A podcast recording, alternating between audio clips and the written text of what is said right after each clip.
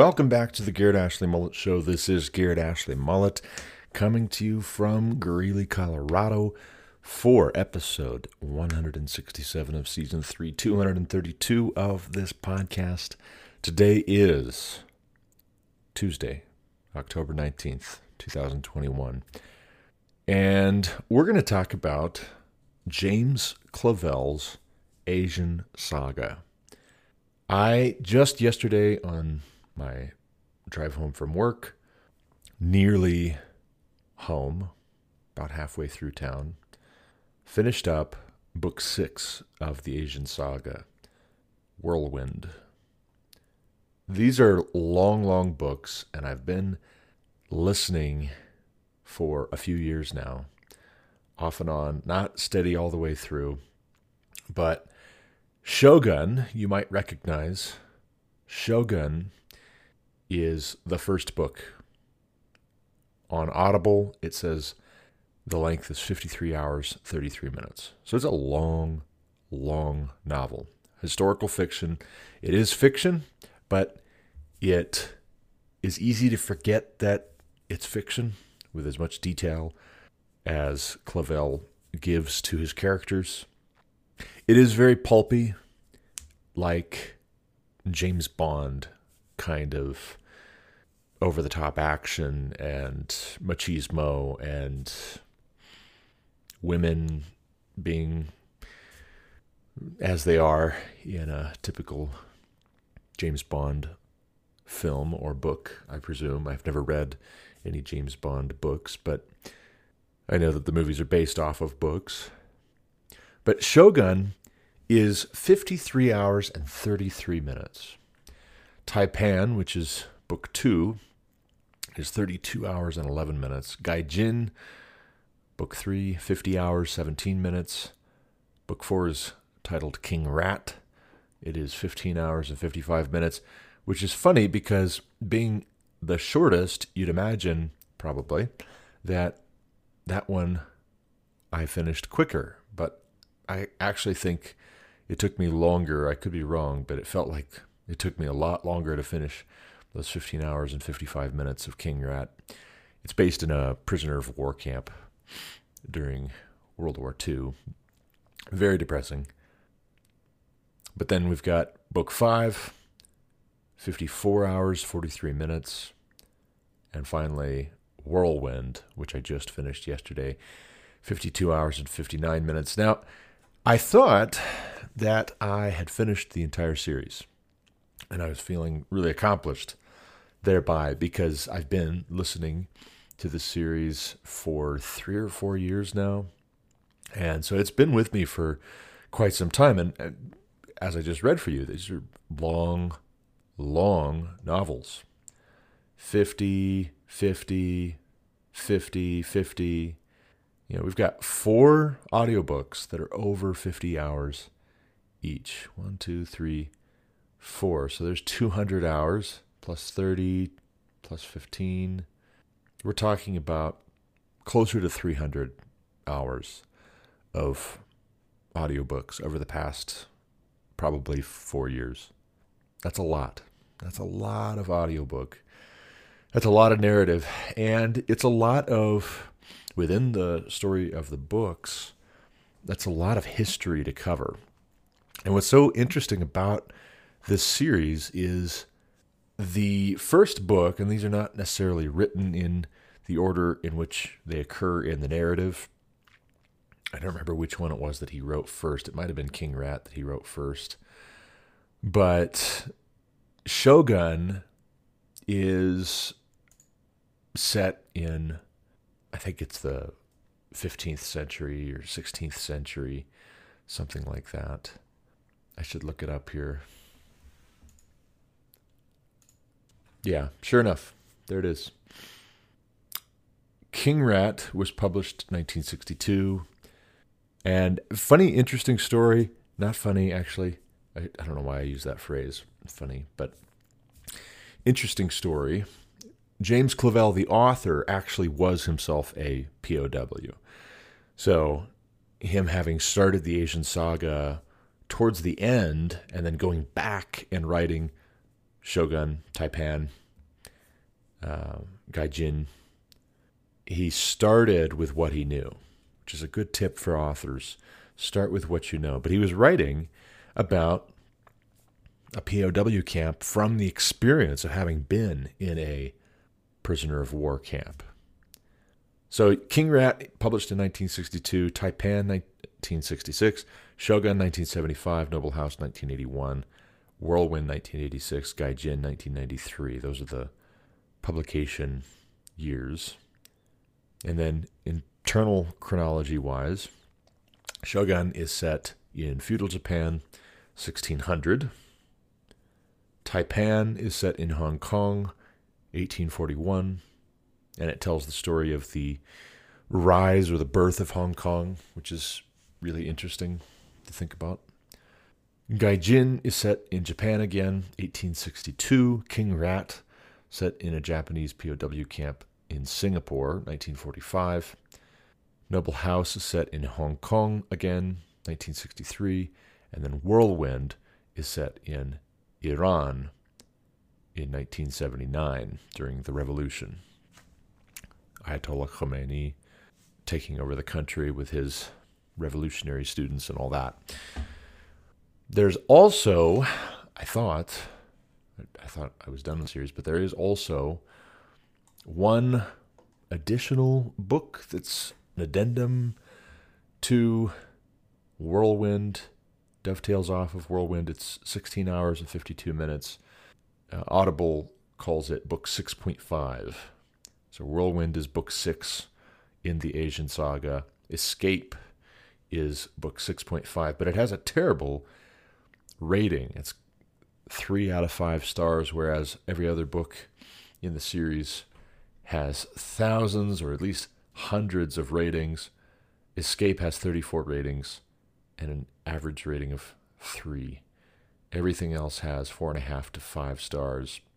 And actually, Taipan has a five star rating, which is that's pretty unusual. You don't usually see a five star rating for anything, but it is an excellent, excellent book. I guess four point eight. If I click in, it looked like five star, but it's actually four point eight. Um, but it's so interesting that, like, as I just read for you the chronology of the story, you're you're not following the exact same characters in each successive book, but you kind of are.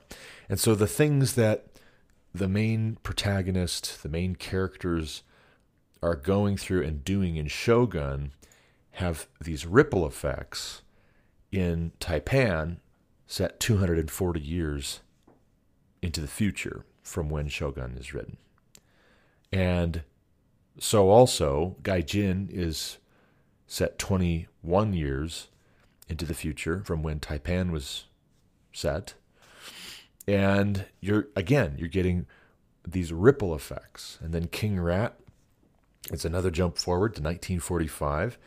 And all of a sudden, things start to feel more familiar and they start to feel like, hey, I know people who served in World War II. At least that was the case for me.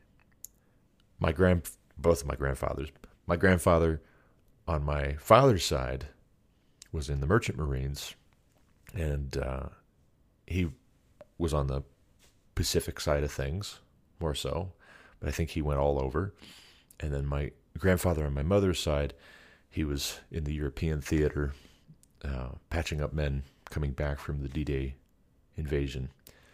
But King Rat, set in a Japanese POW camp during World War II, is colored by things that you've figured out about the Far East, about China and about Japan and about Western engagement for trade in Hong Kong and in Japan and in China through the first three books. You know, 1600 through 1862, Shogun Taipan Gaijin give you a context for thinking differently about World War II and thinking differently about this POW camp more specifically.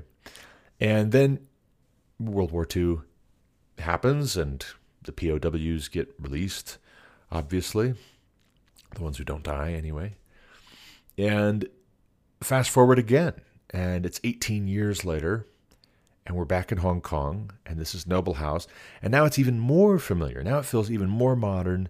It feels even more like this is something I I'm familiar with. I, I'm able to imagine myself in the story more easily.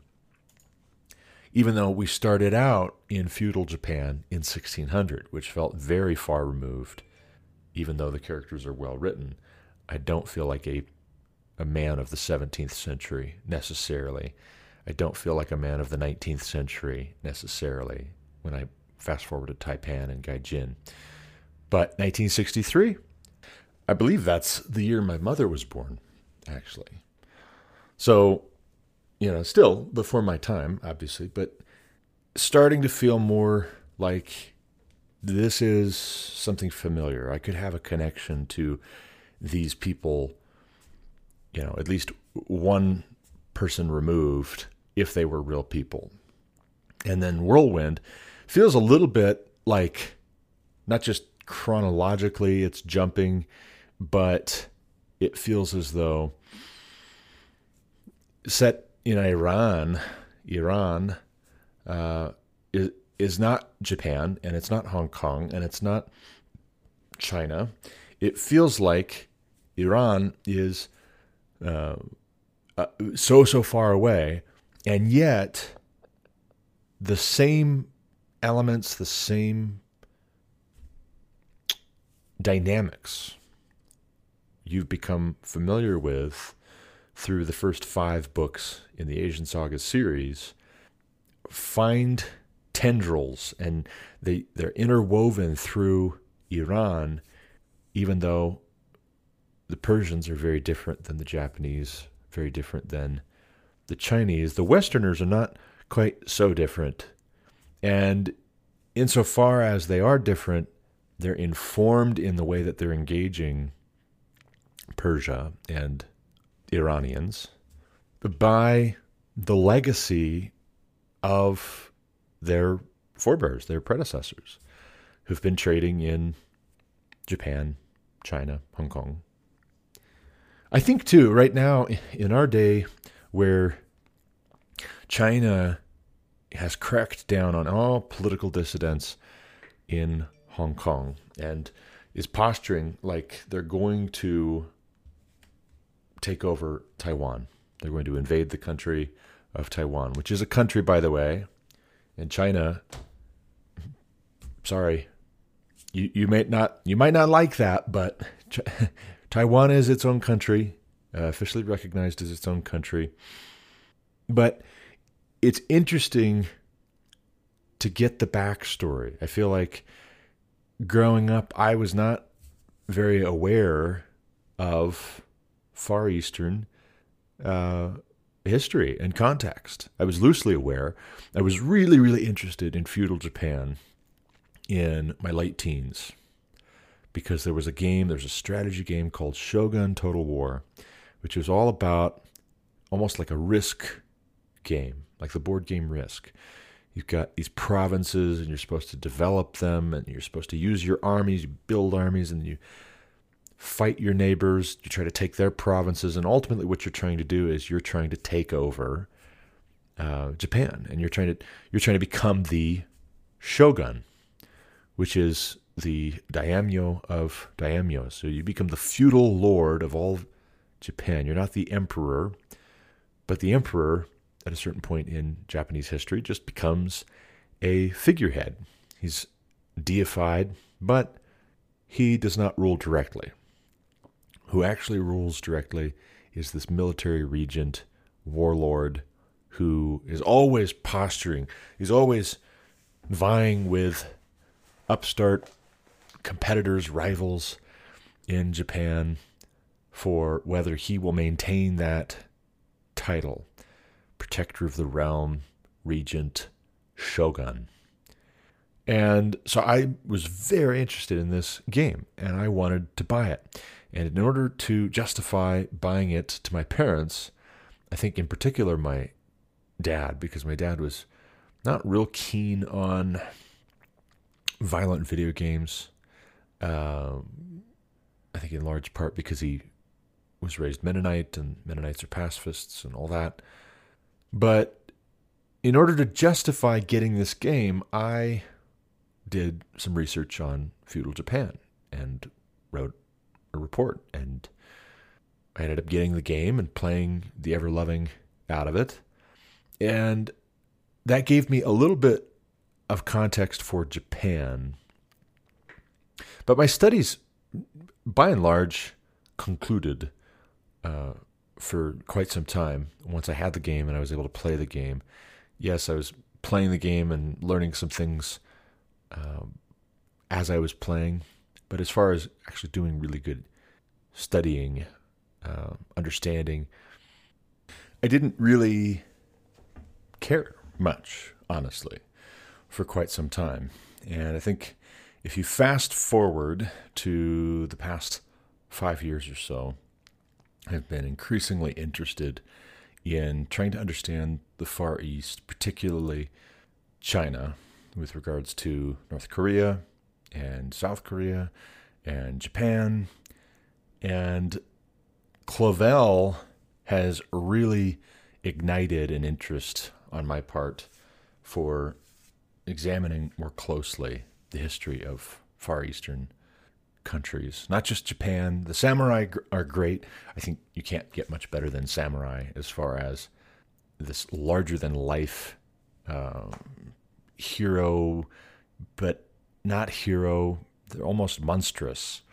Uh, the samurai, the closer you look at them, the less fun they are and the more monstrous they are. This whole idea of committing seppuku, if you uh, dishonor yourself or your family or your liege lord or what have you, it's very dark. And the flippancy with which feudal Japanese on up to World War II dispose of people who have disgraced themselves or gotten in the way or what have you is just quite remarkable. It's it's very very different than the Judeo-Christian sensibilities we've developed in the West. And insofar as the Asian saga is a story about Asia, it's also a story about East meets West.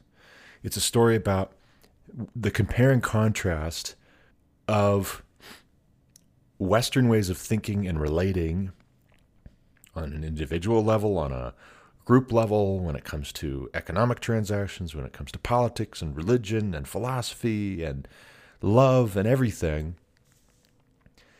It's also a story of how East and West have affected one another when they meet. It's not just a compare and contrast, more contrast than comparison. It's also interesting how trading in the Far East affects the way that these Europeans think of themselves and think of their place in the world. You you easily can see the beginnings of this global citizen type mindset that we find in our day.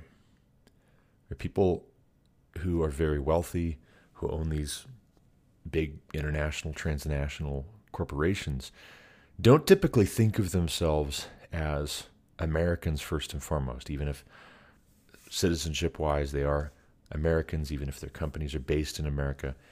They very often think of themselves as citizens of the world.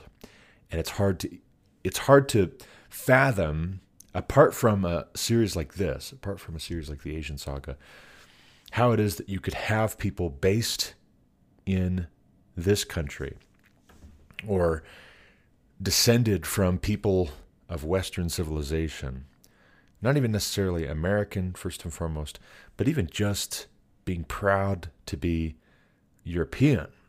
You know, if they come from Scotland, or if they come from France, or they come from Germany, or they come from Italy, it's no longer acceptable to be proud of being from Europe. It's very quickly construed as racist.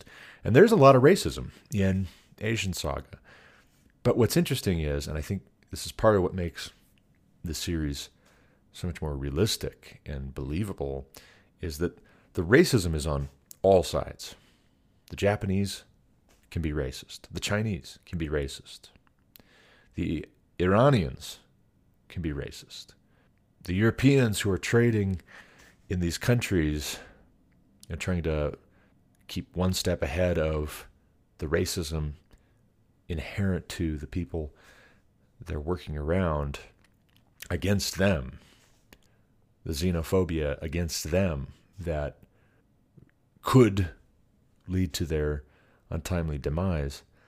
It's very even-handed. You don't have quite quite so much racism on the part of the Westerners, but you do have it from Westerners, and you do have it from the Easterners. But more telling than racism is just a difference in the way of thinking. It's a difference of mindset with regards to philosophy, with regards to worldview, with regards to religion, with regards to principles. That comes through much stronger than any concern about differences in race. People of different ethnicities can be allies in the Asian saga, and people of the same race could be the worst of enemies. And that's actually more typically what plays out is that the, the bitterest rivals are competing houses, European houses of trading and commerce, not the Europeans and the Asiatics. And it's not usually the Asiatics who are first and foremost concerned with Europeans. They're first and foremost concerned about how does a European alliance, how does the taipan of the noble house allying himself with our competitors in Hong Kong or in China or in Japan, how does that affect us? Does that give them a competitive advantage against us? And do we need to destroy these foreigners as a way of keeping our competitors in country from getting ahead of us? And that kind of dynamic plays out again and again and again. And that, to my way of thinking and to my studying history and my studying of God's Word, I think that makes far, far more sense. I think race, in the vast majority of cases, is used as an excuse to do what we would do anyways. And if we didn't have racial differences to justify or try and justify the things that we want to do anyways, we would just reach for some other distinction, some other excuse for not loving our brother, not taking care of our neighbor as we would take care of ourselves, as we love ourselves. But I will level with you. I mean, the Asian saga, it really does it really does a number on your soul in some places because it does get really, really um, brutal. I mean, there's a lot of cruelty and a lot of just utter contempt and disregard for the value of human life. And what's actually very, very interesting, and I don't want to give too much away here, but I think you'll be fine. There's far more to read in the series than just what I'm going to tell you right now. As though you know, if I tell you this, you ah forget it. I was going to read it. I was going to read all 250 to 300 hours worth of audiobook. Now you ruined it. The very end of Whirlwind, set in Iran, 1979, includes this little snapshot of an Iranian and his son fleeing into the mountains. And they're going to, the father is going to try and spread this revolutionary form of Islam, radical Islam, to neighboring uh, tribes and peoples of Iran. And he credits one of the European characters who was just previously trying to escape Iran for very different reasons, but for related reasons. He credits this European character with having opened his eyes to the key to combating Western devils and the key to Islam conquering the world and prevailing over all opponents. And this Iranian, as he's trying to explain things to his son, his six year old son, who's confused, what are we doing, Dad? He says that Westerners place a great deal of value on a single human life. And you can conquer them that way. They place so much value on a single human life that if you threaten even a single human life, you can enslave a great many Western people. They will bend the knee to your demands. And basically, what Clavell is alluding to here, you know, writing this in 1986, year I was born, he's alluding to the germ of the idea behind terrorism on the part of radical Islamists.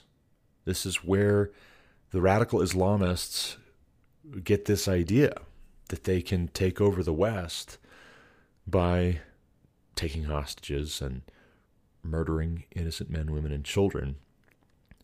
They get this idea because they know that we in the West care an awful lot about even a single human life lost. And we have these very developed ideas of chivalry, wherein if you're a combatant and you die in battle, we're not happy about that. We're very upset about that. We don't want any of our soldiers, sailors, or airmen, marines, etc., to be killed in conflict, in battle.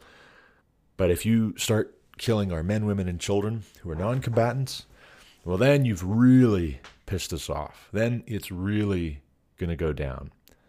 Or we're really going to be afraid and we're really going to second guess our approach. And we might give you some concessions, which is what you were going for to begin with. You weren't killing men, women, and children just because you enjoy taking human life necessarily as an end unto, unto itself. You were doing that to get concessions as a bargaining tactic.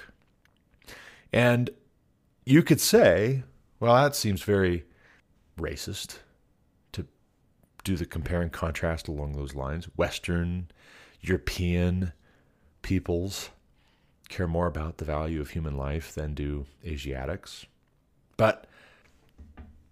Change my mind. I think that is correct. I think, particularly when you're looking at Japan, it's hard to argue that the Japanese are as diligent in caring for individual human lives. And it makes no sense to say there are no distinctions, as though referring to any distinction, any meaningful distinction between cultures, between traditions, between philosophies, is inherently racist. You know, one interesting thing on the flip side is, and this comes up in Shogun, and again, to a lesser extent in Taipan and Gaijin, but in Shogun especially, you have these European sailors who find themselves on Japan. Their ship is scuttled, and they end up coming ashore and being captured by a warlord. And the pilot of this vessel that's just been shipwrecked on the coast of Japan. He notes how clean all of the Japanese are. They bathe regularly, they're very clean. And by contrast, he's a barbarian and he doesn't bathe all that often at all. Europeans in general don't bathe all that often at all if they can help it. And so you look at this compare and contrast of how important physical hygiene is to Japanese and Chinese. It's very, very important. Very important to being polite and being civilized. And meanwhile, these Europeans are dirty, unkempt, flea bitten, mangy. And is it racist to say 400 years ago there was quite a lot of difference. And maybe our proximity has helped to shape our value, the value that we place on cleanliness, personal cleanliness, germ theory, and all that has helped us to understand the importance of cleaning ourselves and hygiene in staying healthy, but also just wanting to be accepted as we're trading, as East meets West, and we want to trade with these people, and sometimes we want to have war with these people, and sometimes we want to just be respected either in war or in peace, and commerce, and diplomacy, whatever it is. We want to be respected by our adversaries, our competitors, our allies, our enemies. We start bathing ourselves more often so that we are treated as equals instead of as barbarians. But there's a point at which, as history goes on, we stop being the upstarts at the table. We stop being looked down on and we start being seen as a threat. And it's so interesting to see how this change in perception leads up to the present, in which China and the United States of America are vying for the chief place in the world. America has been in possession of superpower status for decades now, for going on a century, closer to a century. And China has at least internally regarded itself for a very long, long time as being the only truly civilized country in the world. They are the first people. They're an old, old country, and they they think of everybody else as being barbarians.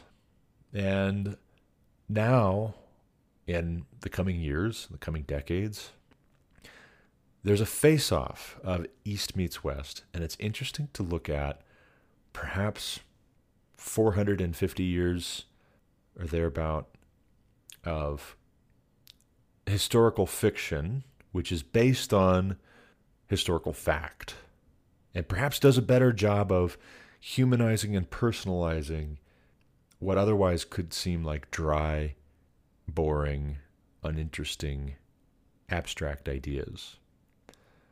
I think that's what I've really enjoyed about listening to this series is personalizing everything makes these things feel more real and easily more easily grasped, more easily appreciated. So, I can't in good conscience tell you read this series because there definitely is um, a grindy sort of element to it. It's not for children.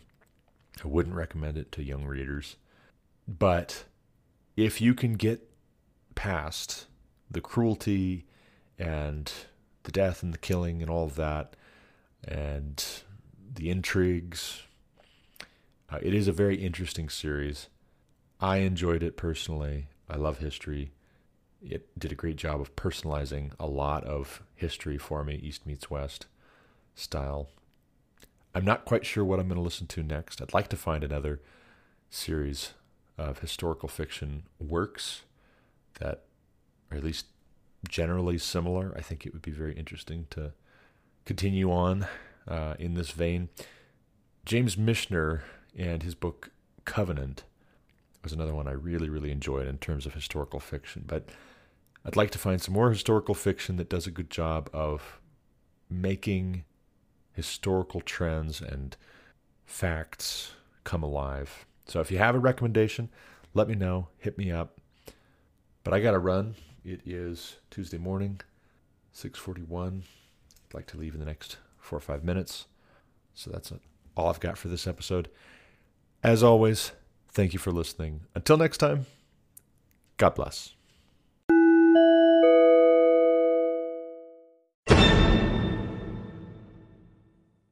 You've been listening to the Garrett Ashley Mullet Show on Anchor FM. For more content like what you just heard, subscribe to this podcast on Apple Podcasts, Google Podcasts, or Spotify. Also, check out the GarrettAshleyMulletShow.com to subscribe to email alerts when new episodes are published. As always, you can reach me with any comments, questions, complaints, objections, or insights at GarrettAshleyMullet at ProtonMail.com.